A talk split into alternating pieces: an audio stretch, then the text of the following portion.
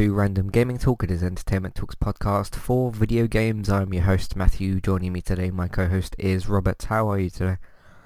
I'm doing good. How are you doing today? Pretty good. Yeah, I've just yeah been pretty good. So, uh, what have you been playing uh, within the last week or five days? Uh, in the last week, not a whole lot. I'm on the road again this week. I'm coming to you back again from sunny South Florida. Hmm.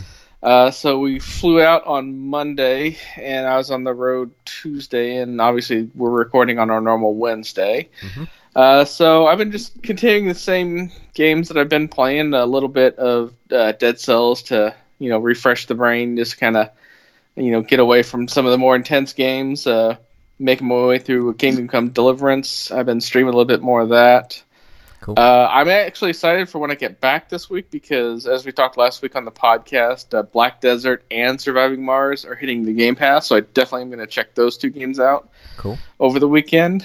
Um, I'm not going to get obviously a whole lot of gaming in over the weekend because Sunday is Mother's Day over here in the states. So That, that always confuses me because you always have it on a different day. Because we we had ours, I think we've had ours earlier in the year. So you made me think for a minute, like, hang on, wait a minute, what? Uh, yeah. It's generally the second Sunday of the month Hmm. in May over here. A lot of a lot of the holidays over here are like a, a number of days in the month. It's not like on a specific day. Like like our Thanksgiving is the th- third or fourth Thursday of the month. yeah, we don't. which is a really those. weird- Yeah, it's a really weird really weird setup and the, there's several like holidays that are like the first or second Sunday of a month. So it gets kind of weird. I Yeah. just have a, an a, an app attached to my calendar and it just tells me when it is. So even I can't keep it straight. Yeah, yeah. Cool. Uh, so yeah, what are you kind of enjoying the most of this this week? I suppose. Uh, I honestly I've been enjoying most of Dead Cells just because I'm really starting to get the hang of it for the most part. Nice. I, I need to get into the controller layout and see if I can remap some of the the uh, uh, buttons because I keep not using uh, the uh, my secondary skill because it's on the Y button, and so I have Ah. like I have the the one button to uh, to attack, and then the other button to roll, but the other button to roll is on like on the far, on the opposite side, on the parallel side. Okay. And so the just the, the layout of me having to do weird combinations to do that the one button the Y button tends to not uh, get used a whole lot. So I need to figure out a way to remap that. Okay. Cool. Uh, so I played. Um, what's that? I tried a bit of Subnautica, uh, which is the game that David was talking about before, and it's one of them situations that we've talked about before, which is where like this isn't a game for me, but if you're into like survival games, building games, if you like going underwater, because you'll be doing a lot of that, you'll probably like this game quite a lot, and it's in its uh, full release uh, state now as well. Uh, it's on, I think it's on Xbox and PS. Well, I know it's on PS4 because that's where I played it. Uh, I think it's probably on Xbox as well, probably on PC. I don't know if it's on Switch, but that will be a good game to have on Switch because you need to like do a lot of building and stuff. And apparently you get in. Well, I don't want to spoil what I heard for the ending, but you you get some sort of thing, um, and then you get rewarded for that. Um, but no, I, I was I I mean I appreciate what the game tried to do, and it's it, in terms of a video game, it's still very very good. Uh, like the resource management and the um you know the idea of like hey you've crashed in the water with this little escape pod essentially. Uh, what do you do now? It's it's it's kind of interesting, but it's just not my kind of game. And we've said that before. Like if you're not into a specific type of game, but there's a good game that you're not into, then it's cool when uh, other people get to to enjoy those things. So, um, there's that. Um, I think I, I think I'm finished with Sekiro. Not not I haven't beaten the game. It's just got to that point where like some of the bosses that I'm fighting are getting a bit ridiculous to a point where like to the point where some of the YouTube tutorials that I watch are like, hey, this is a bit more difficult and you'll want to do either this or this or this and like there's this attack that the enemy does and it's hard to dodge whereas before it was like, hey, this enemy is, is vulnerable to this these two specific things, do those two things and then like this enemy is good at doing this one thing so you want to avoid it by doing this. And the tutorial I watch a lot of different tutorial videos for it uh, because people have different methods of how to do things it actually got to the point where like some of those guys were even kind of struggling and then I I just kind of reached a, a point with it. But in terms of what I played so far of of Sekiro I really really enjoyed it. I do think the game's phenomenal. It's just that kind of bit where like okay, the enemy is reacting quicker than what you kind of can, so you've you've you've sort of got that as well. But um, yeah, I mean, if you're into From Software games, obviously you can, or you've probably already played it, so uh, th- there's that as well. But um, no, I mean, in terms of in terms of like a cool samurai game and stuff, it's definitely up there. Um, because uh, yeah, it, it's definitely up there for that. And I, I might still do some sort of like piece on it, like like an episode piece on it, um, like a podcast thing. Uh, not not necessarily review it because I haven't finished it, but just giving my thoughts on because I've played it. Eh, I would be shocked if I've played less than 20 hours of that game, uh, to be honest. Um, and granted, a lot of it's from like you know dying and starting over, but uh, it's certainly a great video game. Uh, but something else that clicked with me within about 10 minutes of playing it was uh, Super Hot VR because I received uh, that today. I did play the demo a few weeks ago. I can't remember if I talked about it on, on the gaming podcast because uh, there's a couple of demos I played for some um, some VR stuff. Because uh, I remember that on the, the PlayStation demo discs, the, the digital disc things that you can download, uh, there was some, there were some games that required the Move controllers and uh, I went back to some of those. I can't remember if I talked about Job Simulator, uh, but I went to try and do that, and I just could not get it configured at all. Um, so if you're not familiar with Job Simulator, obviously it's you. It's you kind of sitting at a desk. At least that's the first level that got loaded. And no matter where I positioned the camera, no matter where I positioned myself, I like stood up. I went to a different different sides of the room and stuff, and I tried to reconfigure reconfigure the game. No matter what I set up, I always spawned underneath the desk, and I'm pretty sure that's not where you're supposed to start. Um, and then like this machine comes over to me and it says, "Hey, here's your like morning," you know, like people like to have morning coffee or whatever. And the machine was like behind me, so I'm like, okay, clearly this is like, like there's whether it's to do with the demo itself and the main game itself is fine. I don't know, but I just couldn't get it to work at all. Um, so like, even though I'm in a smaller room and some some VR games are more difficult to play than others, it's just a case of no matter where I put the camera or where I put myself or where I put the move controls or whatever, nothing seemed to configure it correctly. So uh, that's kind of a shame. But uh, yeah, going back to Super Hot VR, didn't have to do any configuration or anything. Um, and it's it's it's got this really good hook where because if you don't know what Super Hot is, because you can play it uh, outside of VR as well. Uh, there's like different versions. Um, essentially, you're put in this world where you've got two fists that you use or two hands, and uh, you know, you have to pick up the, the objects that are in front of you, whether it be a gun or something that's a throwable object, and um, uh, was it? You'll have these guys that like come at you and they'll try and e- either shoot at you or hit you or something.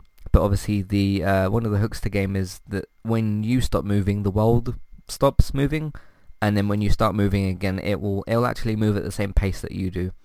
Um, and then you have to basically figure out like okay, I'm going to take this gun from this guy, and then there's a guy over the other side of the room. He's shot his bullet. The bullet hasn't reached me yet. I could move my, let's say you pick the gun up with your left hand or whatever. You can move your left hand and aim at him at shoot and shoot.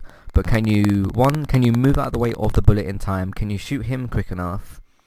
And then, like, let's say on the on to your right, there's a guy who's about to punch you. Can can you like react to everything quick enough? Uh, and obviously, you can stop time and uh, sort of take a moment and judge for yourself, like, okay, what do I need to do next, and, and that sort of thing. Um, but uh, it's got this thing where like it set me up with a few levels, and if I've if I passed like the first four or five, but then died, it would set me back to the first one. But the thing that doesn't bother me about that is because you eventually will get into the rhythm of like, okay, I remember this first. It's throwing me back to the first level. Um, but you remember exactly what to do, and you kind of just go and do it, and then you just you go forward through the levels a bit quicker. Uh, but no, I think it's absolutely fantastic so far. Um, and there, there was a weird part in one of the levels where uh, this guy spawned sort of in front of me, and there was this like desk thing with loads of objects, and I thought like, can I actually lean over to him and like grab his gun before he can shoot me? I could do it, and then it like completely changed the whole situation because there was these objects in front of me, and I thought like, okay, if I can pick these up, maybe dodge the bullets, and then throw some of these objects at at uh, some of the, the, the guys uh, whatever, I can get rid of them. But being able to pick up the gun is, is really quite helpful. Um, obviously as well. Uh, and there's the other thing of like you can run out of bullets. So what about if you plan to shoot the last guy who's got a gun, but you're out of bullets, and then you have to think about something else. It's it's quite surprisingly tactical in that way, and I really really do like it. And yeah, I can't wait to get back to it and see just see like when you finish your, the newest level that you've been on and you get thrown into the next one, you don't know like where the guys are going to be, what objects you've got in front of you, because uh, you can throw things like bottles and throwing stars and all sorts of other things. Um, and what's it? There's a thing where uh, uh, what's it? It's it's a bit more of an unrealistic thing. But let's say you've picked up like a a wine bottle sort of thing. You can use that to like block a bullet. I know that's a bit unrealistic because the bullet would obviously go straight through and still hit you. But you can kind of use that to block the thing, and then like it'll give you a sort of second chance in a way. So, uh, have you seen much of Super Hot VR or Super Hot the the game itself? Yeah, I've seen quite a bit of it. I've never actually had a chance to play it because I don't own anything that's capable of doing VR. I mean, I guess I could do, you know, the little cardboard box around your face for the phone thing, but just that whole concept uh, never really interested me. So, right, uh, wasn't there Games of Gold at some point? The the the normal version.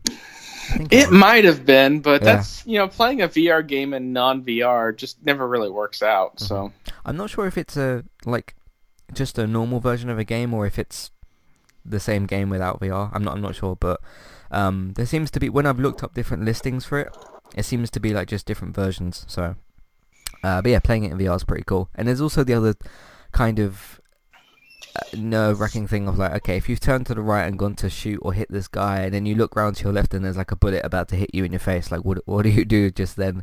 So uh, yeah, I, I think it's really really good. So and I can't wait to play more. Uh, not sure how long the game is, but yeah, I've only just started it, so uh, and that's yeah what I'm going to be playing. Um, the, the only other two things I want to talk about like game wise, uh, but before we get into the news is so I, I mentioned last week I sold my PlayStation Classic because I just wasn't using it anymore. Um, but I managed to buy. I had to order them online because uh, a shop over here called CEX. Um, they, they, they sell games and you can do trade-ins and all that sort of cool stuff. Um, I went to buy Metal Gear Solid 4, uh, the the HD trilogy on PS3 and the Sly Cooper collection on PS3. They only had Metal Gear Solid 4 in stock, so when I went to do the trade and buy the games, uh, that was the only one they had in there. But you can use a voucher online, and I, I, I ordered the uh, the other two games, uh, so I'm just waiting for those to arrive as well, and then I'll be talking about those when when I get them as well.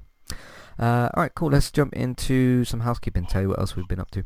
Today's sponsor is Kualu. If you'd like to get started with a domain name and a website today, just click on the link in the show notes and that will take you over to Kualu to get started. They also have a live support chat system that you can use which is in the bottom right hand corner. So get started with a new website and domain name today with Kualu. Hey everybody, if you would like to get the ad-free versions of all of our podcasts and support Entertainment Talk along the way, all you need to do is head over to patreon.com forward slash entertainment talk. Sign up either as a creator or as a Patreon. There's no difference there.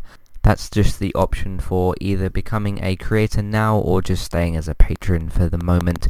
And then all you need to do is support us at the $1 level tier. That will get you access to all of the ad-free podcasts that we've done in, in the past and get you access to all the ad-free podcasts in that month as well.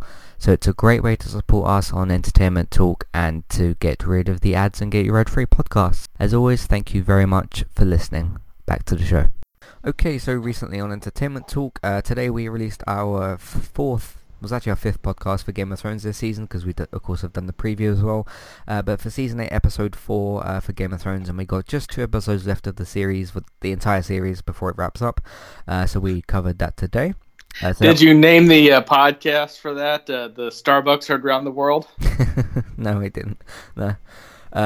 But no, if you wanna if you wanna look up the name of the podcast, it's uh, reviewing Westeros, and then of course we just use the episode titles for, for those. But uh, no, that was pretty fun to, to, talk about as well in the episode. Yeah, so. did you see that's already been CGI'd out for HBO on demand? Yeah, yeah, that's uh, kind of funny. So.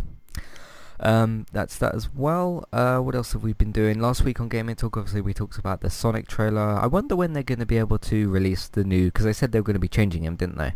Uh, when they're going to be able to uh, reveal the changes that they that they've made. Uh, we talked about Epic Games last week, and we're going to be talking about them today as well.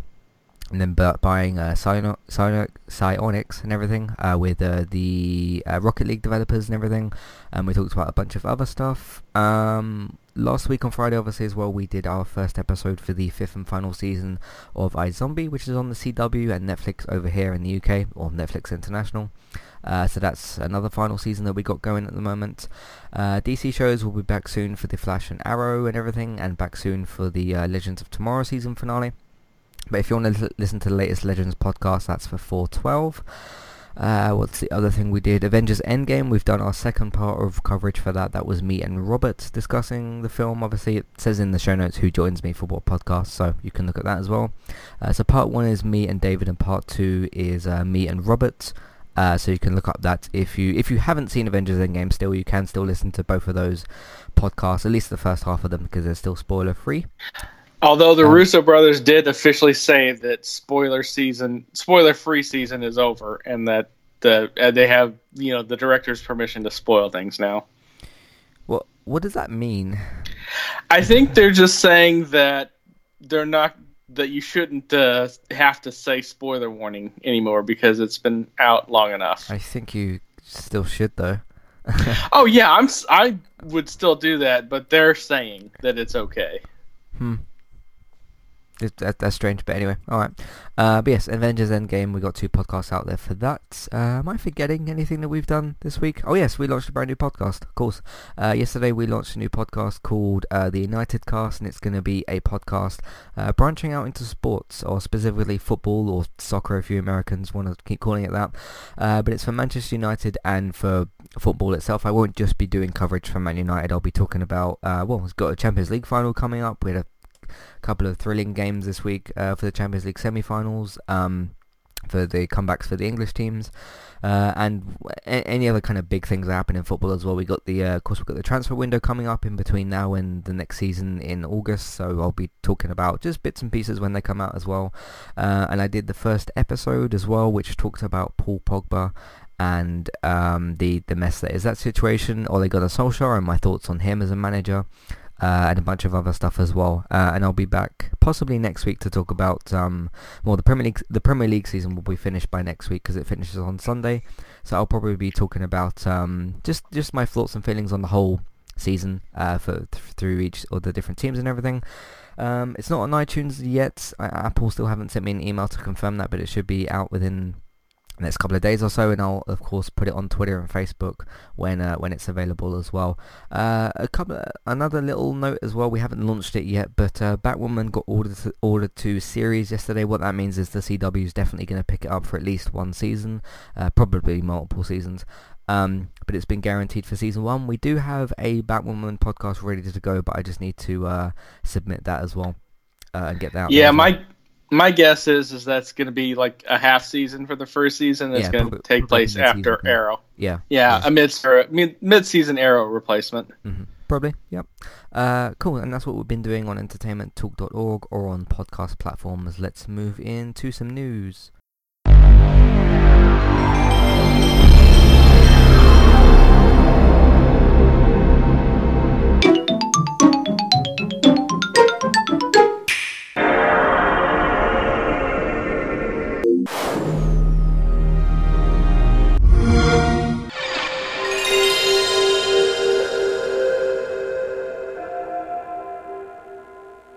Cool, what would you like to talk about today?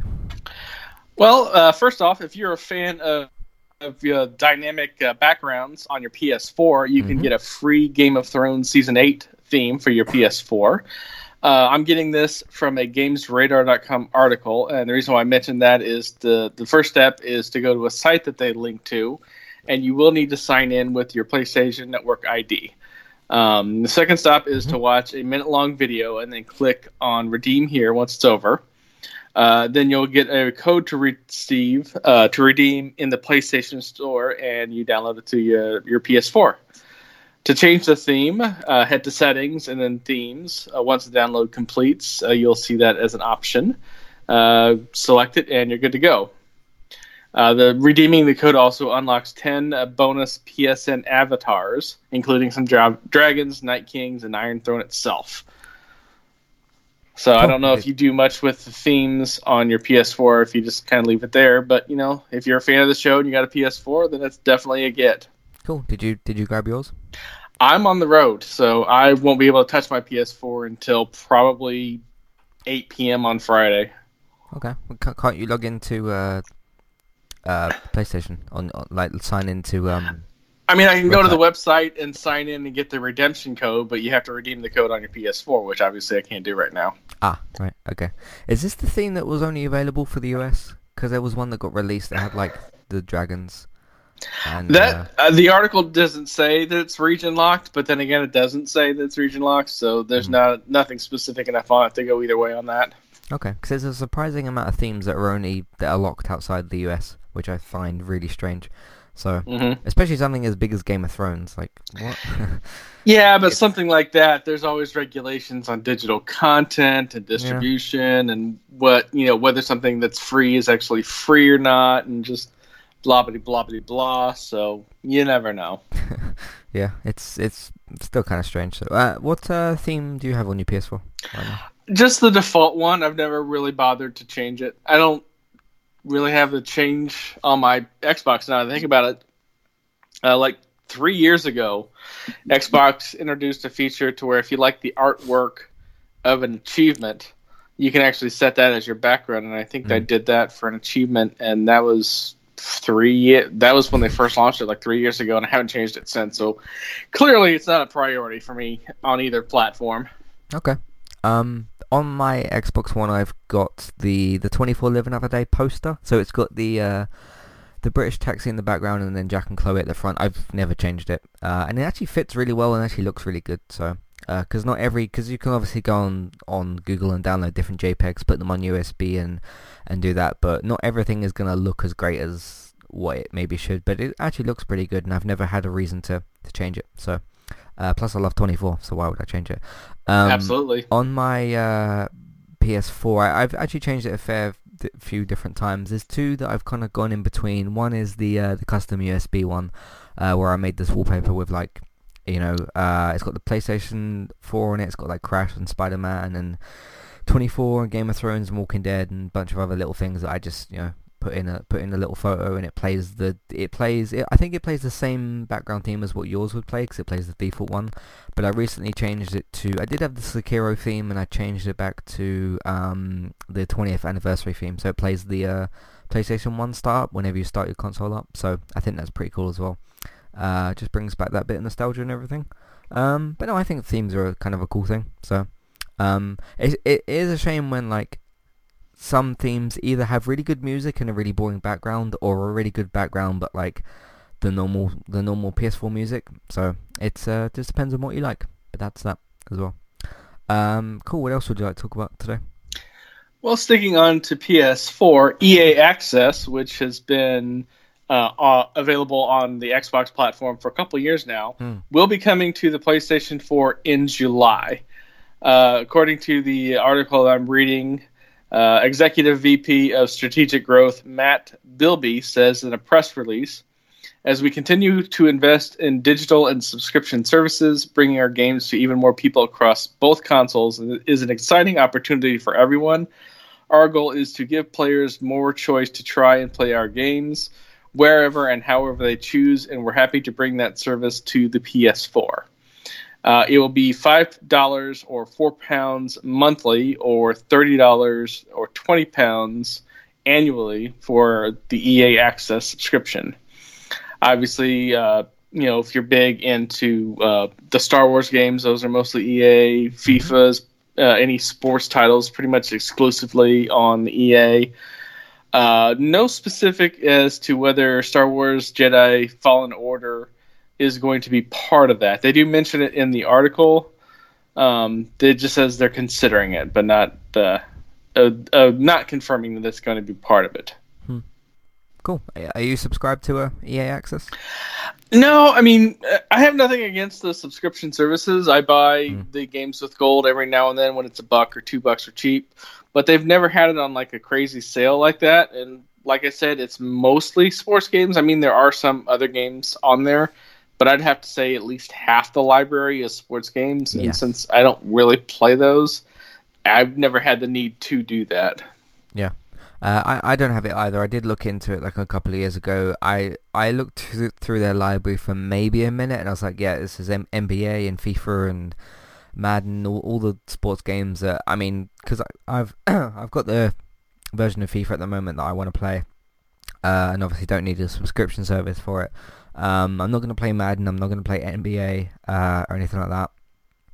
Um, and then they had like, I think like the old Mirror's Edge, which I played in 2008 or whenever that came out. Uh, and then they had some of the, the Battlefronts and the Battlefields. I was like, okay, I've played the campaigns for those. And then they had like Plants vs Zombies. I'm probably not going to play Plants vs Zombies. And then they had um, what was it? Uh, yeah, just just some of the other little EA titles on there as well. And I uh, just realized like, okay, I don't need this subscription service, so I simply just didn't sign up.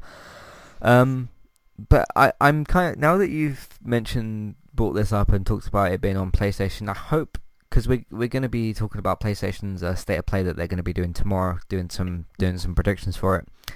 I hope it doesn't take up too much time in that tomorrow. As like, oh look, you can play your favorite EA games on PlayStation. That takes up like five minutes of the of the state of play. Um, I hope it, I hope it doesn't. I don't think it will either. Um, but we we shall see. That's I mean that's a different predictions kind of thing. So, um, but I mean there's ni- what 97, 96 million PlayStations out in the wild. So it mm-hmm. uh, it gives those gamers the option to, to do this, which is always a good thing. So because uh, if, if you if you're a PS4 PS4 owner and you're a big sports person, uh, this might be for you. So there's that. Uh, what else do you want to talk about? Well, the last four articles, I might as well just you know call myself a dairy farmer because they're all about beef. Uh, first okay. off, is uh, Fallout 76 continues to do things that both make no sense and piss off the player base. Uh, the big patch number nine is coming out. I don't know if it's official. Yeah, there's they're they're numbering them now to where it's not like you know version nine, but it's like iteration nine of their big patch notes. Oh right, okay, yeah, yeah. So like the last big one that it did, where it added in the uh, the InstaFix things that you have to pay Atoms for. That was that was uh, update eight, I guess, not patch nine. I guess update eight would be more accurate. Okay. And so update nine brings something that they've been promising for a while now, which is uh, player uh, vending systems. And so basically, you set up uh, it's new things that you can download, and you set up terminals to where you can sell your old gear, and other in-game players can buy your gear. And there's other options to like trade in legendary items that you don't use and updates and things like that. Mm-hmm. Uh, but the biggest beef that everybody's having with it is that there is a 10% tax on uh, in-game items being sold which has kind of the uh, the community split on it. On the one hand, people are like, yeah, they're just trying to tamp down, down like the the inflation of the in-game currency system, and the other pe- the other half of the faction is just like, why are you doing this? It's not like your this money is going to maintain servers or going to improve the wasteland in any way. You literally do this just to take just so people don't have as much money which I haven't played that in a while. I haven't played Fallout 76 in a while. I mean, to be fair, I haven't been home a lot the last few weeks. Right. But I've never really jumped back into the game because I'm kind of at a weird stuck point um, that I'm not a high enough level to, to finish the main quest, and I haven't really stumbled upon enough interesting side quests to make me want to go back and play it. Mm-hmm. The update 8 that they did introduced a, a quest line that you finish in 40 minutes. And update seven that they did a couple three months back introduced a quest line that you finished in less time than that. So I'm really kind of neutral on this. I mean, I think it's a stupid thing to do because the players that have like crazy amounts of money have crazy amounts of money, and the players that don't, like myself, never seem to be able to generate large amounts of money. It's like um, I'm 40 level 45, and in like a normal Fallout game, by the time you get level 45, you've got like you know a couple hundred thousand caps, and mm. you've yeah. got every item, and you're literally tripping over ammo and gear and tech you never use. And I've got, I think I had like a thousand caps, and I've never really been higher than two thousand. Hmm. And somehow one of the achievements glitched and popped out saying that I had over ten thousand, which I trust me, I've never had. and the whole thing is irrelevant anyway because the in the NPC vendors have 200 caps. So it's not like I can take all the crap that I have and sell it and be rich because one, most of the crap I have is ammo that I'd store because you never want to run out of ammo, and the in-game vendors don't buy ammo. And the app in the update notes that I've seen, I can't find it, but it doesn't specifically say whether or not you can sell ammo. And if I can't sell my ammo, and that's like literally taking up half my storage uh, Hmm. for my uh, my in-game vault, uh, then you know what the hell am I going to do with it? I mean, I don't get mostly I don't get guns that use it, um, and I don't want to just get rid of it to get rid of it. So Yeah. Um. Interesting thing with like Anthem and uh Fallout 76, I've not seen many people on. Because I'm joined to, I know you are as well. I'm joined to like a bunch of different gaming Facebook groups, and you know people either post like you know news or uh like hey I played this game, it was good, or should I you know just little bits and pieces of discussion stuff. Um, I've not seen anyone talk about either Anthem or Crackdown for like at least the whole of April for both of them, um, and obviously all of May so far because you know we we just gotten into May basically, although the month is almost half over. Um, yeah, it's I I'm kind of wondering what like because you've got Bethesda and EA obviously there, and you've got um, Bioware.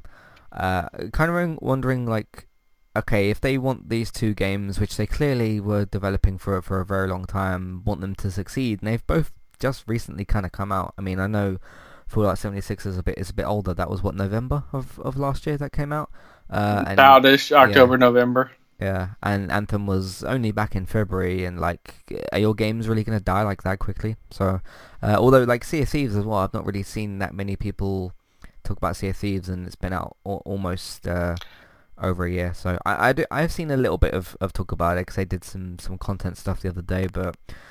I mean, it, it just sounds like with Fallout 76 that they released a broken game and they've just spent the last, what, almost six months-ish trying to just fix it um, with, with like Mhm. all these updates that, that that you've mentioned and stuff and content drops and everything. Um, but yeah, just just don't release a broken game in the first place, and then you won't have to spend or broken bags or whatever, uh, or a broken customer service system as well, and then you won't have to to do this sort of thing. It is really strange because like I don't remember before Bethesda having a track record of like releasing. I mean, yeah, the games had glitches and all that kind of stuff because every game has glitches and bugs because that's just what happens with video games sometimes. But um, yeah, they, they I don't really recall a Bethesda game that was this badly broken like at launch or had people just e- either abandon or complain about uh, in, in in sort of the same way. So. Um, because yeah, like Skyrim, a bunch of people played those, and obviously it got ported to a lot of systems. That wouldn't have happened if the game wasn't a success. Um, and then they did a bunch of other cool games that people liked, and people are interested in. Uh, was it Rage Two? So yeah, Mhm. just wait, just have to wait and see what happens with uh, Fallout. So, um, how, how about you? What, what's your kind of future for Fallout 76? What are you sort of planning? Uh, I mean, I'm like a people that listen to this podcast know I'm a huge Fallout fan, and it really bummed me out that the game became and started out as bad as it was. I mean, I want to play it more. I just don't have any reason to play it more. I mean, I could grind out achievements, but that's never really been my thing. Plus, one of the achievements is to get to level 100, which just sounds like pure torture to me. Um, What level are like I said, I I'm in this. Go ahead. What what level are you at the moment? 45. 45. Okay.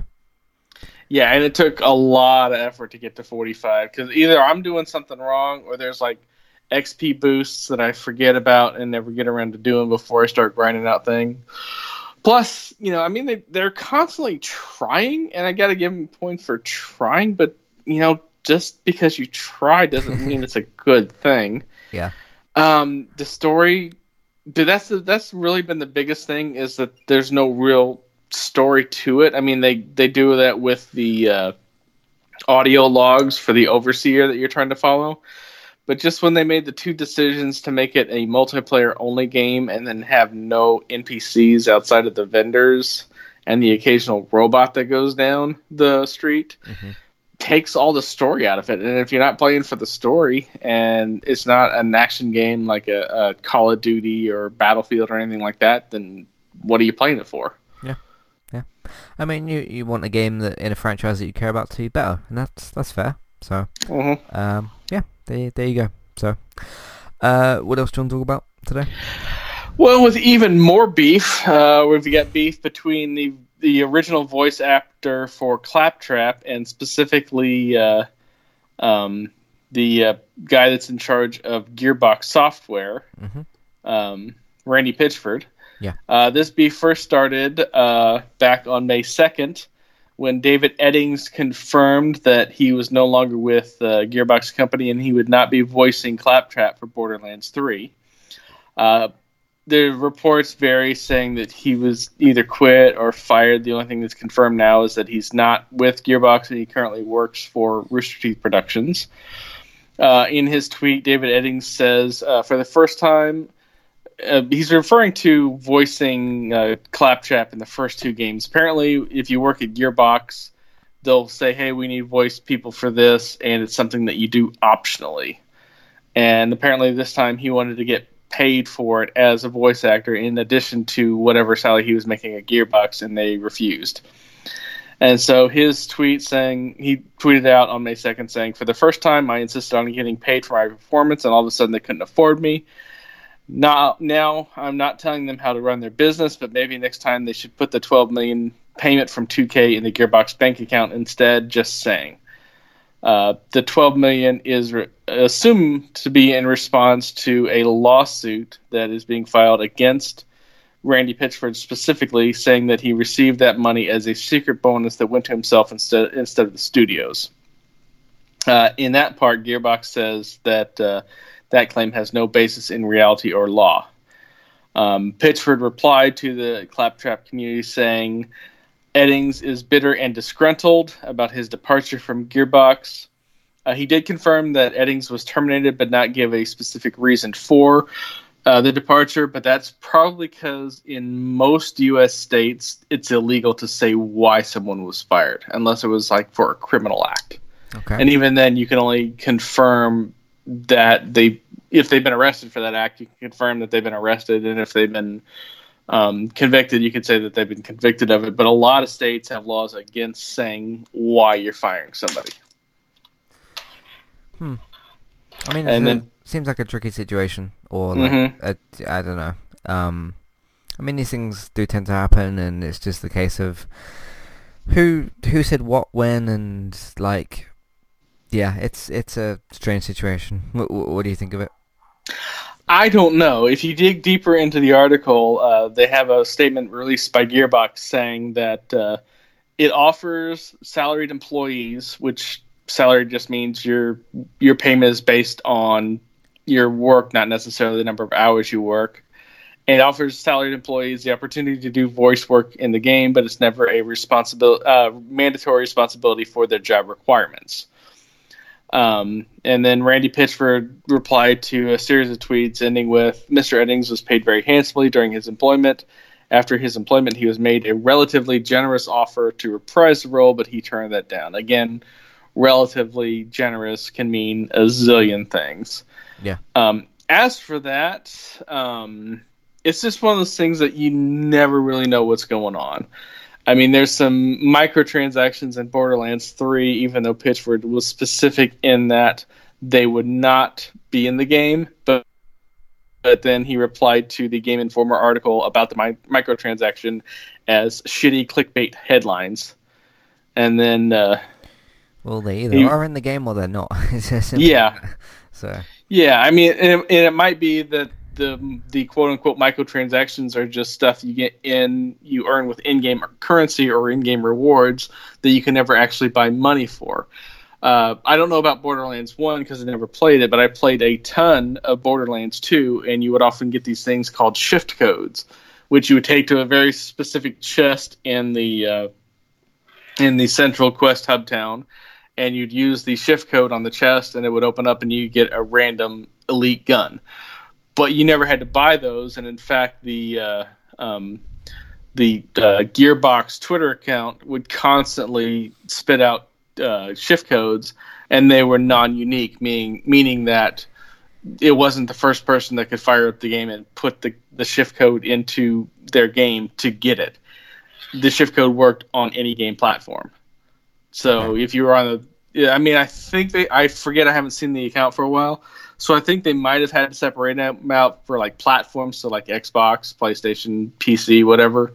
But they would not, they weren't expired, and they would not uh, um, be limited to a single use. I mean, they were li- limited to a single use in your game, but they weren't limited to a single use in all the games. And they would just put out one. They put out like five or ten or something like that.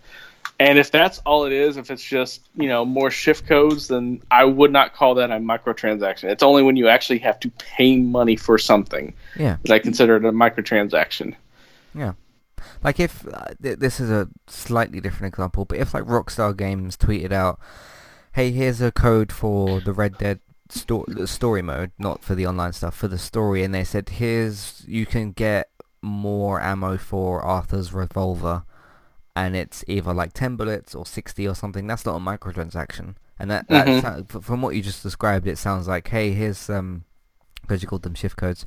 Here's a code thing which I assume you just go and put that in the game, and then it, it gives you something. That's not a microtransaction.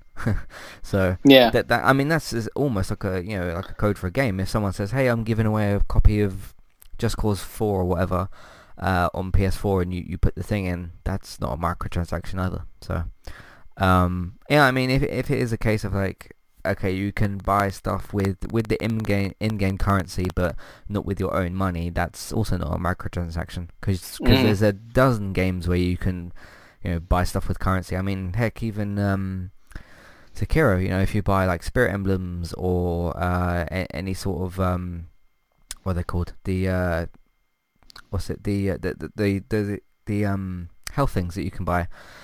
Um, that's not microtransactions either. That's just in-game money that, that your character has that you're using. So, uh, yeah, bit bit of a difference there. But um, in terms of Borderlands 3 itself, I don't. Again, it's the same situation as like Subnautica. I recognize there's a big Borderlands fan base. They're really excited for this game.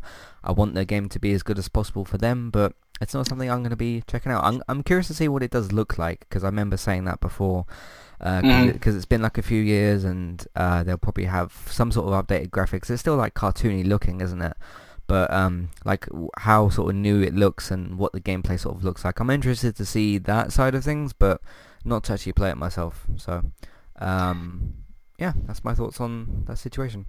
Yeah, and like I said, I played a lot of Borderlands 2, and eventually I just got tired of the grind with it. Mm. But it was never really the gameplay itself. It was just like it was one of those things that you were just doing the same thing over and over again, and the quests weren't overly original. That was my only real issue with the game itself. I mean, mechanically it worked fine.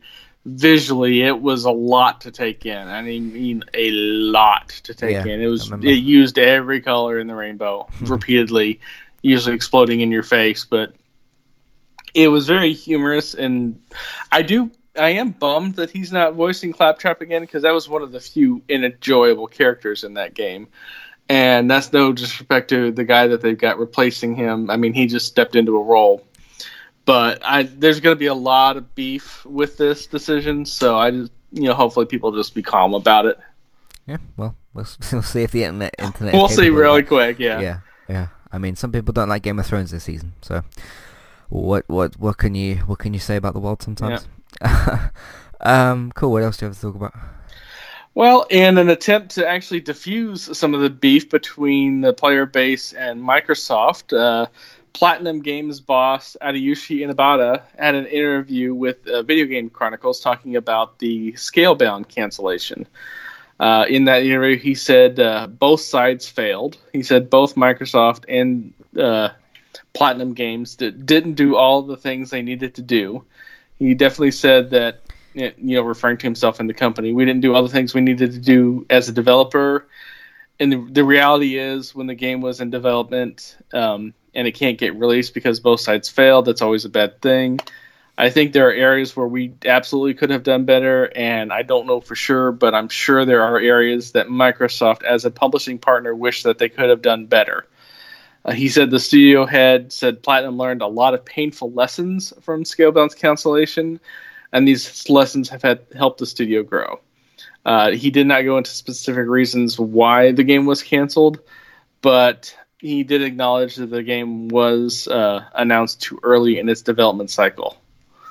Yeah, I Um, mean that's a that's kind of a modern day problem that we have is that games get announced too early, um, which sometimes does work out. Um, that sometimes that, that can work. I mean, do you wait like from four years until you announce to release, or three years, or two years, or or do you do you always do a Fallout Four where it's what like six months or something?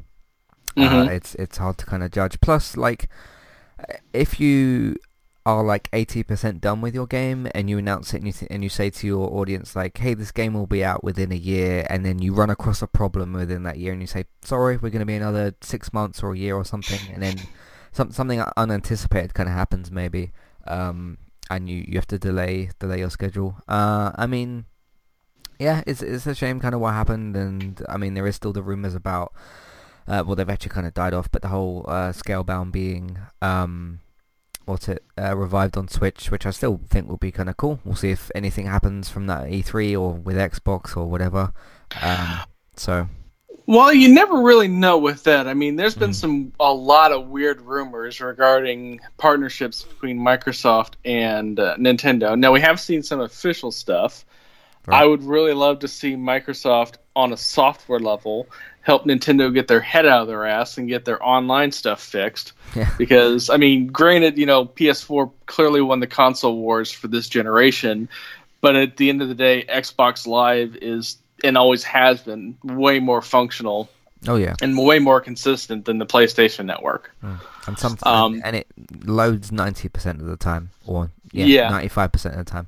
So, Yeah, and uh, with Microsoft, that could be like a, just completely throwing this out there as a random hoping that the universe accepts it. Imagine the uh, Nintendo eStore on the Microsoft Xbox. mm, yeah, Just imagine being able to buy like uh, Breath of the Wilds digitally on my Xbox and playing on my Xbox. That'll never happen, of course, but man, could you imagine if that was the case? Mm. Yeah. And then and this run it. So, Yeah, and then in the same vein, all like the indie games that Microsoft's got a billion studios now, and all the indie games that don't require that much hardware platform mhm. uh, horsepower being ported over very quickly to like the Cuphead, uh, yeah. yeah, like Cuphead's coming out there. Um, there's a dozen games I could think of off the top of my head that would be like perfect Switch games. I think a few of them on there, like Dead Cells, would be a perfect Switch game. I'm like 75 ish percent sure that it's either on the store or coming to the store. I'd have to actually check that out, but What, is Dead Dead Dead Cells? Dead Cells, Oh, yeah, that's on the Switch. Yeah. yeah. See, it's a Yeah. perfect Switch game, and they it's not exclusive to any console, obviously, but you know, Mm-hmm. Microsoft could do a lot of uh, help on the back end and help uh, get their store up and running to a, a better, better functional state and uh, get their online services to be not psychotically weird. Mm, like having friend codes. Friend codes Yeah. and did they? I, remember- haven't really I paid when I first heard about that, and I was like, "Wait a minute, you have to put in a code?" Because I, I don't know if that was a thing in, in the past. Because the the era of the Wii and the Wii U, I was never in tune with that at all. But um, as soon as I heard like, "Hey, I've got a Switch, and um, here's my friend code," I was like, "Wait, what? What's what's this thing?" and then I, I sort of realized what it was. I was like, oh, "Okay, you have to put in some kind of like code to to add somebody as a friend instead of just saying like, "Hey." You can search for my name, which you can do on a lot of a lot of different things. So, Mhm. um, yeah, it's it's going to be interesting to see what Microsoft and, and Nintendo do, and maybe something will be announced at E3. I mean, they're both going to be there, so uh, that would be that would be kind of cool. Um, but uh, yeah, it, it, it is kind of frustrating where it's like, hey, I just want to see what PSVR games are on sale, or was there any new demos that I missed, or um, you know, what what kind of games are, are coming out, like pre-order stuff, um, and that sort of thing, and and the and the PlayStation Store just doesn't load. It just has that like little symbol going around, and I think like okay, it's 2019 and this should be loading. So Mhm. that's that's kind of frustrating. But uh, that's just that. Um, but yeah, we'll see if Scalebound Scalebound ever sees the light of day. It would be kind of cool. Um, but we'll just have to wait and see what happens. Again, E3 is what like yeah next month. So Yeah, it's a lot Um, closer now. yeah, a couple of po- we might, have to do predictions in in a couple of podcast time. So hmm we'll see what happens. Uh, cool. What else do you want to talk about today? Uh, the last one that I have to talk about comes from a Reddit th- thread. Uh, BlizzCon is coming up fairly soon. Uh, for those people that don't know, BlizzCon is Blizzard's annual convention. Mhm. Uh, you see a lot of game announcements, a lot of new uh, things. It's a big event. It actually has gotten to the point to where you, if you have, at least in the states, I don't know, cable and pay per view in the UK, but uh, Directv, you can buy like a forty dollar ticket and then watch everything from BlizzCon. You actually have to pay to watch it. It's not like streamed on Twitch or anything. Is it not? Nope. Huh. It is strictly pay per view. Um, but apparently, I don't know what's in the water over at Blizzard this year, but they seem to be on a quest to trump e- uh, EA in being the most hated company of video games in America. Because we had th- that uh, article a few uh, weeks ago when they were having some one weird Q and A, and they announced that one mobile game, and people lost their mind. Yeah, And you guys, then- you guys have phones. It's like Yeah. but this isn't what we wanted. to. Yeah. And sadly, this is a thousand times worse because that that quip, while annoying, it was clearly just a frustrated employee having to answer the same question a thousand times and just losing their cool. Yeah. I don't like it, but I can accept that. This is intentionally bad. Uh, for BlizzCon, you have to download something called the AXS mobile app. And their announcement for this is that in order to pick up your badge at registration, you will need to download the app. The app displays a QR code, one code for all tickets for all events at BlizzCon, which changes at regular intervals to help guard against duplications and frauds. Uh, because of this, we will not be able to accept paper tickets, confirmation emails, or screenshot photos of the QR code at registration or at events. Which, on the surface, is actually pretty genius because you know that reduces you know paper waste, that helps keep things moving. But then uh, somebody on on uh, Reddit under the Reddit username Deathcoil dug into the app permissions, and it is bad. It is CIA level spyware bad because these are the things that are required for you to give permission to to for the app to function. Mhm. It has to read your contacts, locate your precise location using GPS and cellular networks. It has to have access to your camera and video roll. It has to have access to your Wi-Fi connections. It has to have access to data you, re- you receive from the internet, view internet connections, view data of paired Bluetooth devices, full network access, prevent the device from sleeping, view other network connections, read battery statistics, um, run it, st- it runs at startup, controls vibrations, and modifies system settings. Okay. That is insane. Okay, so what? First of all, why is this app called? What did you say it was called? AP. AXS. That's A- just that's just who they're going through. Okay. Um, and unfortunately, the link is from.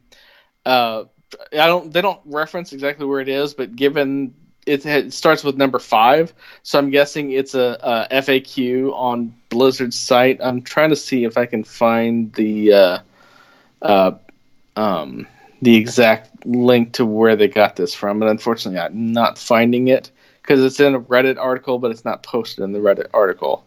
Okay. But still, the fact that it's asking for a lot of things that it has absolutely no reason to ask for. Yeah, it doesn't need any of that or most of that. Well- so Yeah, I mean, GPS, I could kind of maybe see if you know if you were asking directions to where is this event located at. Yeah, I don't buy that, but I can actually kind of see that. But why does Right. it need permission for my contacts? Why does it need permission to my camera roll and video roll? Mm. Why does it need to read? Why does it need to check my data from internet connections?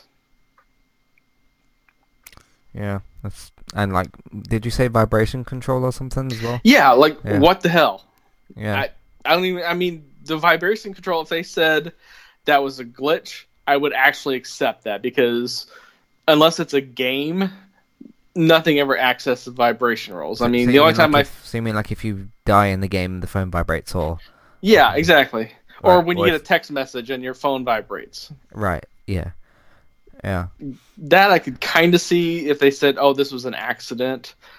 I wouldn't buy it necessarily, but I could at Well- least accept it as a possibility. Well, the other thing that would be acceptable is if like, hey, we want to send you a guest announcement or something, and Mhm. the app can vibrate to give you a notification of like, hey, this person's coming to BlizzCon or whatever. That kind of makes sense. But yeah, there's a ton of stuff in here that that doesn't need to be in here unless it's some sort of like error thing or, or something else is going on here. But um, yeah, it's it's very very strange. So um, I actually remember I went to download a um, one of the many versions of uh, Remote Play for PlayStation that got released, and I went to download this specific version. I didn't end up downloading it because it did ask for like very similar things, and I was like, why the hell does it need any of this? And I didn't I didn't give the app permission. Mhm. Um, but uh, yeah, very very very strange. So um, what was the other thing I was going to say about? Uh, yeah, I, I talked about the vibration stuff and if it needs to to send you notifications or whatever. But um, yeah, I it's yeah it's it's weird. So they need to to sort this out. When when is this BlizzCon supposed to be happening? Uh, let me double check because I don't really get notifications on that because I don't really care.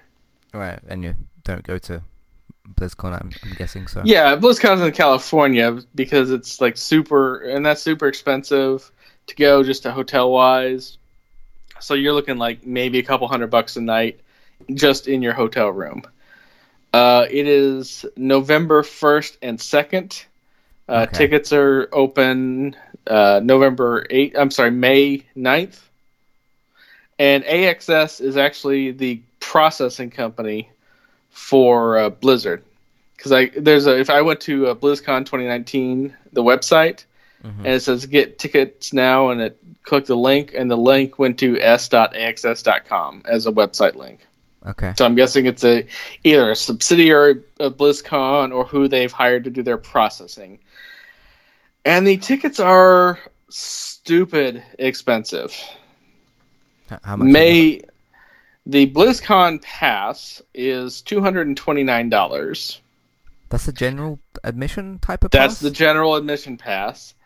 The portal pass um, gives you events and extras. Night at the fair, the portal pass lounge, early convention entry, convenience perks, and preferred parking.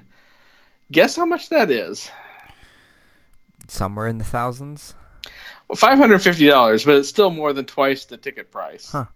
Yeah. And there is a benefits dinner pass. So you eat with Blizzard employees. You get the one BlizzCon portal pass, signed art, reserved seating at the Mythic stage. Um, but it's a benefit, but it's still seven hundred and seventy-five dollars, and that's just for the convention. That's not your hotel room, your Uber slash Lyft slash wherever you go Transport, yeah. to and from the hotel room. Assuming you have to, you know, get a room more than a mile away because L.A. is where wherever it is is stupid. With uh, where is it this year? Did you say California? I think that's what you said. It's always in California, but I don't know exactly where it's at. Um, Okay. Um, so yeah, my uh, my Walker Stalker ticket was, I think it was like twenty five pound. That was for the one day on the Sunday. That was the uh, general admission, and basically the simple process was like you you went on the website, clicked on tickets, you selected what you wanted, how many people you wanted it for. So obviously they had um you know child, adult. stuff. For for some reason a Walker Stalker convention has child tickets, but that's a whole different uh, Mhm. problem or a whole different thing, I suppose. Um, and then they they sent me a confirmation email. Um, and then about I think like three weeks before the convention, they sent me this like letter uh, uh, letter package sort of thing. And they had this little like uh, paper sort of wristband, and it had this little sticky thing on it, and then you put that around your wrist. And um, the funny thing was, I uh, I went over and I thought like, okay, there's there's there was these like tables that said like general mission, VIP, and all this stuff. And then I went to go over to show this woman like, okay, I have this wristband thing on. Can you let me in? And I went to walk over there, and she says, "Oh, I can see you've got the thing. Just just go in." And it was as simple as that. But hey, Mhm. it, it was pretty easy to to get in, so that was nice as well. Um, and then yeah, Yeah. was in the convention. So Yeah, the convention's in Anaheim, California, which is pretty much adjacent to Los Angeles. Hmm. The cheapest room I can find is a. Uh, it's a known brand, so it's not like a, a you know a you know sketchy place. So it's a it's a known chain hotel. It's three miles from the convention center, and it, it starts at one hundred and sixty dollars a night, and that's not counting any like add-ons or taxes or fees. That's Mhm. the base room price is one hundred and sixty dollars a night. Yeah, sounds expensive. So Yeah, it's, that's why I've never even thought about going. yeah, cool. Uh, all right. What else do you want to talk about today? Uh, that's all I had. So Cool. All right. We've got a couple of cool things left to discuss. Um, you've seen John Wick, have you not? The- the- yeah, intense film. Yeah. very have you seen intense uh, film. both of them? 'Cause There's, there's two of them, isn't there? I know I've seen the second one, but it's been a while and I've forgotten a good chunk of it. Okay, that is the one with Ruby Rose in it, isn't it? The uh, the Mhm. lady who's going to Yeah. be playing Batwoman. So, uh, or Kate Kane. Um, yeah, I, I've seen both of the films. I think they're very very good. So there's there's that. Uh, John Wick is going to be getting a video game, but it's going to be on PC and it will be exclusive to Epic Games. At least that was the only that was the only because you know when you see a trailer and it says PlayStation, Xbox, Switch, PC, whatever at the bottom, the only logo that was on there was the Epic Games thing. So I imagine it's another exclusive thing. Uh, this looks like a. It's not sort of. Well, it, it looks like it's going to be a game where you like click on specific button commands, so like to get him to shoot and different stuff like that, instead of like you aiming with your mouse to shoot necessarily. That's kind of what it Yeah, I, I found a I found a Verge article, Yeah. um, but it, it describes the game as quote a fight choreographed chess, where players have the have to find the best route through a series of bad guys, planning each and every action in advance. Mm. So I'm guessing it's going to be similar along of uh, um, Hitman Go. right. Did you ever play that? Yeah, yeah, yeah. I, I think it's going to be something similar to that. hmm But you'll be clicking on like hmm specific commands as opposed to like playing chess, I suppose. hmm Um, I mean, it looks good. It won't be so- if it's on the Epic Games store. It won't be something I'll end up playing. But um, yeah, because it, was interesting. Because I saw in my notifications that like HBO had released a teaser for uh, Watchmen, so I went and watched that. Very very good trailer. Uh, looking forward to that. And then I thought like, okay, I'll have a quick look through my subscription, see what else is in there. And there's just there's just a trailer for John Wick. Um, and then noticed it wasn't. Well, it didn't say John Wick three, so it wasn't the trailer, a new trailer for the film, which I think is out soon or this month. Uh, and I was like, wait a minute, is there a John Wick game? And then it was said for PC, and um, I mean, it, it looks good. So if you're interested and you want to shop on the Epic Games Store, uh, it's going to be in there for you. So uh, we'll have to see how well that game does as well, and when it's going to kind of come out and stuff. So, um, so anything else you want to say with this, or No, I mean I think it's definitely interesting. yeah, So it's just one of those things that uh, you know I'll have I'll have to see like the gameplay on that to really get a sense of. Uh, yeah, I'd like a longer sort of like demo sort of thing. Because this was sort of like almost like a gameplay trailer type of thing. It showed like little cutscene bits and pieces, and then showed you like clicking on the shoot button or whatever. So, uh, and the last thing we're going to talk about today is PlayStation's state of play. They're doing it tomorrow. It's going to be 11 p.m. UK time, which is 3 p.m. Pacific and 6 p.m. Eastern Standard Time. I think I've got all that right. Uh, and there's also so that's what five Central Time. Mhm. Yeah, five five p.m. Central Time. Uh, of course, it will be on Twitch and YouTube and all that kind of stuff afterwards. Um, do you have any specific predictions for what we might see as State of Play? N- No, just because I can't really think of anything that they would want to talk about. I mean, Days Gone came out, and so people the review embargoes are up on that, and so the people that got the copies early are talking about that. hmm Uh, sounds like an okay game. Yeah, But I still I- haven't played it myself yet, by the way. So Yeah. Um, and there's nothing really coming out within the next couple three months that's exclusive to PlayStation. Mm. Um, it's not like we're gonna get a launch date or details on PS5. no, Um, No. It's just one of those things that I don't know what they want to talk about, and that's actually okay because and that means whatever they do talk about, I'm gonna is gonna be kind of unexpected. Yeah, which is always always a good thing. So. Uh, the two things that they have said is there's going to be a new, I can't remember if they said AAA or AA, uh, but a new uh, exclusive PS4 game, um, which is sounds very interesting. And they're going to be talking about MediEvil, uh, which is the remaster of the PlayStation 1 video game, I want to say. Yeah, I think it's a Yeah. PlayStation 1 game. Um, the, the first one, and I'm I'm guessing there's going to have to be they're kind of at a point with that with that game where they'll have to at least give a window, if not an actual like release date. So I mean, 'cause they gave release dates for, uh, is it was it Blood and Truth the uh, the London heist uh, extended game? I think Mhm. that's what it's called, Blood and Truth. They gave a release date Yeah. for that, which is actually the end of this month. I'm really looking forward to that. Um, it will be. I I think. excuse me. I think that MediEvil would make a good sort of summer game, maybe. Um, like one of those little. Cause it's a, it's a smaller kind of title, but you know, some people are very nostalgic for MediEvil, and it will do. It will do pretty well, I think. So, um, I mean, a, a long, a bit of a longer look at the gameplay, I'd like to see, and then just give me a, a release window or release date, or just say like August 2019 or something. Then when you get a bit closer, you can say like the 7th of August or whatever date you want to say. Uh, would you be excited to play MediEvil when it when it comes out? I would definitely take a look at it and see what's going on. I'd never played the first game, so I can't really say that I'm excited for it. Mm-hmm.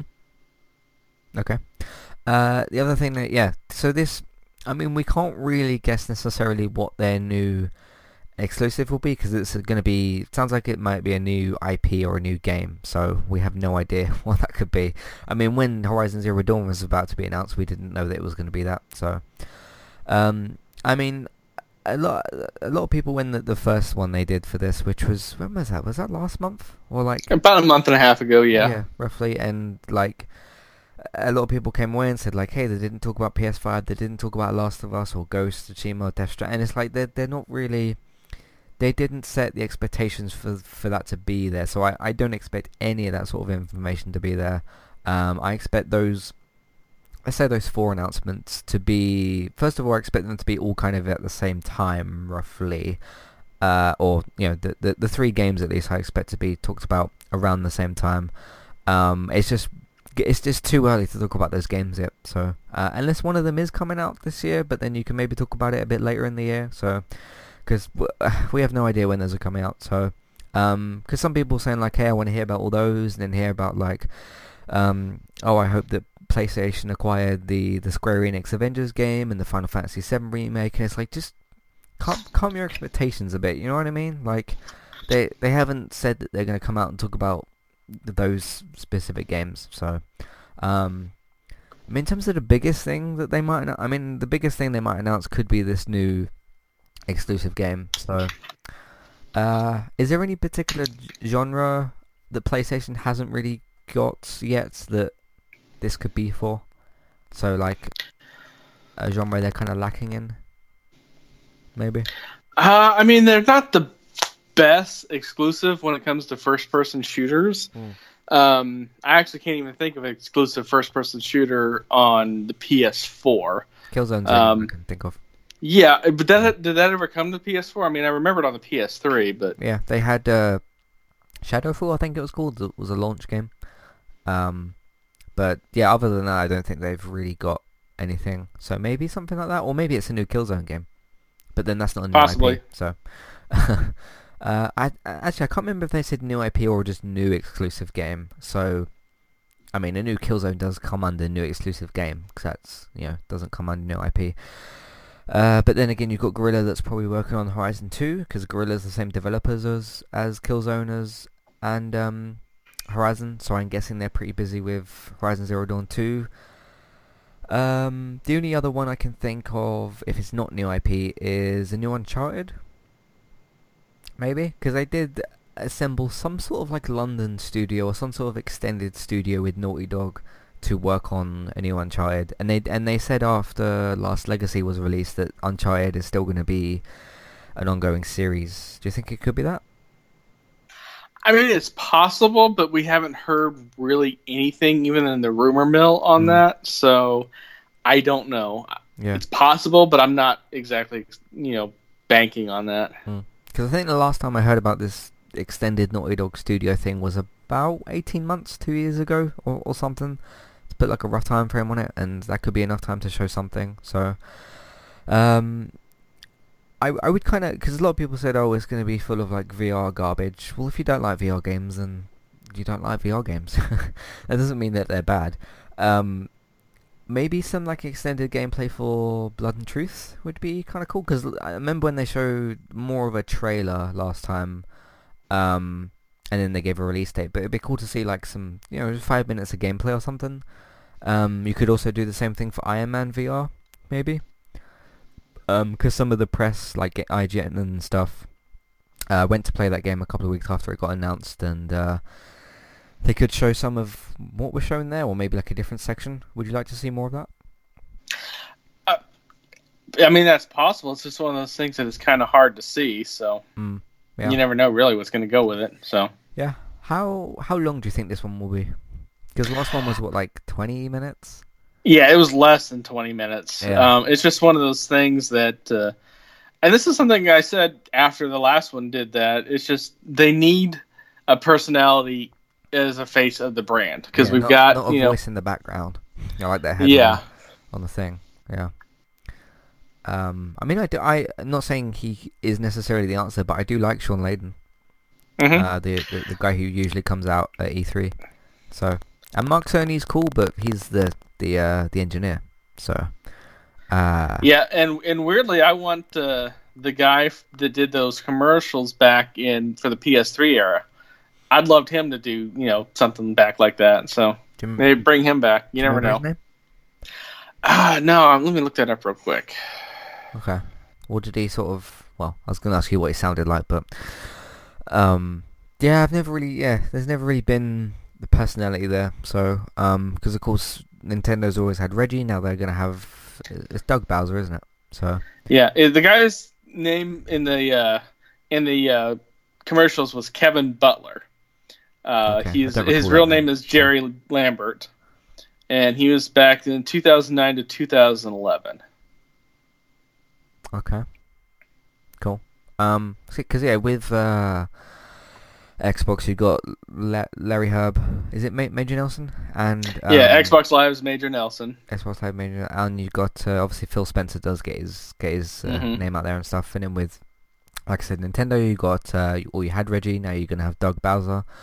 So yeah, it's time for the PlayStation to get a, a personality in there. But like I said, I would be happy Yeah. for that to be Shawn Layden. So and that this is back when I'm I'm on the Wikipedia page now. This is back when PlayStation 3 was trying to have fun. mm, Like he did a commercial of uh, for MLB Nine the show, and he his his uh, position title in uh, PlayStation was Director of Accuracy. And then he did a commercial for Uncharted 2, and he was the Vice President of Big Action Big Action Moments. mhm. And then he did a commercial for Ratchet and Clank: A, a Crack in Time, and his title was Chief Weaponologist. And it goes through all the commercials he did, and every commercial was a different title um, relevant to that game. Cool, nice. Um, but yeah, we'll see. We'll it'll only be well in about 24 hours from now. The uh, thing will start, and we'll see Yep. what uh, Sony's got for us. I I'm I'm still really excited. I, maybe maybe it's because I've like gotten a lot more into the PlayStation, I guess, ecosystem with like all their exclusives and everything. Um, but yeah, I'm I'm at that point with Sony where like e- ever since because when did they announce they were skipping E3? Was that like that was a, a few months ago, wasn't it? yeah, that was like at least three months ago yeah. because it it's- feels like we've been taking talking about it forever. Yeah, uh, and it still hasn't happened yet. So, um, it kind of feels like okay, if Sony's not doing E3, or they aren't doing E3, um, when when are they? It's been that constant question of like, when are they talking next, and what are they talking about, and when are they going to plan to say certain things? Uh, the 3 Mhm. questions kind of combine with each other in, in an interesting way. Uh, and yeah, they do just come out with like, hey, in a couple of days we have another state of play thing. We'll we'll see you there, and that's that's about it. Um 'cause I like when Nintendo does that as well. Like, hey, in a couple of days we'll have a direct, and we'll be talking about this, this, and more. Uh, and you always you, you never sort of know what the more thing is. So, um, yeah, it'll be interesting to see what they come out with. And of course, next week we'll come back and discuss what they've revealed. So, uh, cool. So the last thing we have to talk about today is an email, um, and you can send your emails, emails, feedback, questions, comments, all that sort of thing uh, about video games or anything in particular. Um, to Matthew at entertainmenttalk.org, Twitter eTalkUK. There's the contact page and there's also the information in your show notes. You don't even have to type the email in. You can just click on it and then it'll take you to re- your email app and uh, you just type in your question. It's as simple as that. Uh, Taylor says, what are some of the best VR games to play? I just got an Oculus. Um, I can't speak specifically for Oculus because I don't have one and I don't even you know game on the PC. Um, but I wanted to throw some suggestions in of VR games, obviously. Uh, well, first one being Super Hot. Uh, if you do like shooting games a lot and you want some some of that stuff, uh, Super Hot, uh, the London Heist thing, and what's the other one? Farpoint was good, but I just didn't really get into it. But it is another shooting game, and there's also what's the other shooting game that's that's out there? There is um, Firewall Zero Hour, Zero Hour, but I hated how that controlled. Um, the, like the mechanics of the shooting and everything was great, but the way that you moved like in shifts when you turn left to right, I it really threw me off. So if you can get past that in a way, or if I maybe press the wrong button or something really stupid, uh, you can play that as well. Um, in terms of other ones, the Rick and Morty thing is pretty cool. Uh, and you don't necessarily even have to see Rick and Morty or be a fan of it. It's just a fun kind of puzzle game in a way. Um, there is Tumble, if you like puzzle games. That's quite challenging and quite fun as well. There's there's this um, Destroy the Block mini game, which is where you have this set of like almost like a um, what's that thing called? Is it is it Jenga? That game where you take out the the uh, the wooden blocks and you have to avoid the thing falling over. Uh, that, that is what it's called, isn't it? Jenga. Yeah. Yeah. Um, you sort of have a Jenga type thing set up, but like different sizes of blocks, and you get given three little explosives. You can plant them wherever you can manage to do so, and it's a case of create like spreading the bricks out as much as possible with the explosions, and that gives you different points and all that kind of stuff. Uh, and there's some really cool uh, mini games inside of uh, Tumble. Uh, what's the other one? Um, what's that one? Astrobot's really really good if you like platformers and stuff. Moss is really good as well. I never quite clicked with Moss, um, but that's pretty good as well. Uh, I don't know if all of, I don't know how many of these are available on the Oculus thing, but these are just the ones that I played on PSVR. There's um, what's the other one? The, the Martian VR experience, a nice short little sort of sci-fi thing where you're just doing little mechanical things with with your hands uh, for like fixing things and, and that sort of space survival stuff. Uh, what's the other one? I think that's about all the ones I can think of that, that I've played. Um, what about you? What, what would you like to suggest? Uh, well, I don't own VR either, but I've heard really good things about Beat Saber, and that's one of those games that gets streamed a lot. Yeah. So if you ever have a question about that, you can just fire up a Twitch stream or just look something up up on YouTube, yeah, and you'll be able to see whether or not that's a game. It's basically Rock Band, but with lightsabers. Yeah. Or really I cool. guess technically we should say laser swords because that's a uh, copyrighted term. yeah. Um, but I've seen a few videos on that that pops up whenever I'm bored on Facebook. I'll just switch over to recommended, and somebody doing that'll always pop up on me. So mm-hmm. I did go to buy because I've got the two move controllers. I did go to buy Beat Saber, and it was twenty five pound, and I just said not today. So uh, was it the God of Death? No. um, but I just thought, you know, I'll, I'll wait for a, a, sale or, or something because it, it wasn't marked as on sale, so I'm assuming it simply wasn't. Um, but yeah, with VR, because when I look at certain, okay, this sounds like a cool sci-fi game and it's got it in the description, but like, what does it look like and what do you do? YouTube's always a good sort of obviously hub for that. Um, but yeah, I mean, I've I've given you some suggestions, so go go and look at some of those. Obviously, things like I think Astrobot's exclusive. Uh, I don't think Super Hot is. Uh, what's the other one I mentioned? The Rick and Morty isn't exclusive because I watched uh, Jack Jacksepticeye, I think his name is. He he played it, and I'm sure he played on like an Oculus or something. Um, so yeah, there's a few uh, games for you to kind of get started as well. So that's that. Uh, and that's what we've got for you today for today's random gaming talk. We'll be back next week, of course, to discuss PlayStation's state of play and all the, the, the best and worst of it, or whatever they have to discuss, and whatever else whatever else happens in the world of video games. Uh, so thank you all very much for listening. You can find all of the content on entertainmenttalk.org. If you'd like to support the podcast, support Entertainment Talk, there is patreon.com forward slash entertainment talk. That's where you can go and redeem rewards, reviews of your choice. Uh, Amazon affiliate link, that's where you can go and shop on Amazon. We'll get a small cut of what you spend, but it won't cost you anything extra. Uh, iTunes seeds, please rate, review, and subscribe to those. And look out for the United cast uh, on iTunes. Of course, I'll let you guys know when that goes live as well. Uh, but if you don't want to put in a review necessarily, you can just tap on the uh, star button, and that will get sent to, or sent to iTunes, and I have to look it up, but you can still do that as well. But if you don't want to mess around with any of that, um, There's word of mouth. Simply tell your friends, family, people that you know, people that are either talking about the Premier League or watching Game of Thrones, watching Endgame, uh, or playing any sort of games that we cover. You can tell your friends, family, people that you know about the website and the iTunes feeds. Um, share the posts on Facebook, retweet them on Twitter, put them in different Facebook groups if you're allowed to. And lastly, video games if you want to watch me, Robert or David play different video games. I might stream some Super Hot at some point.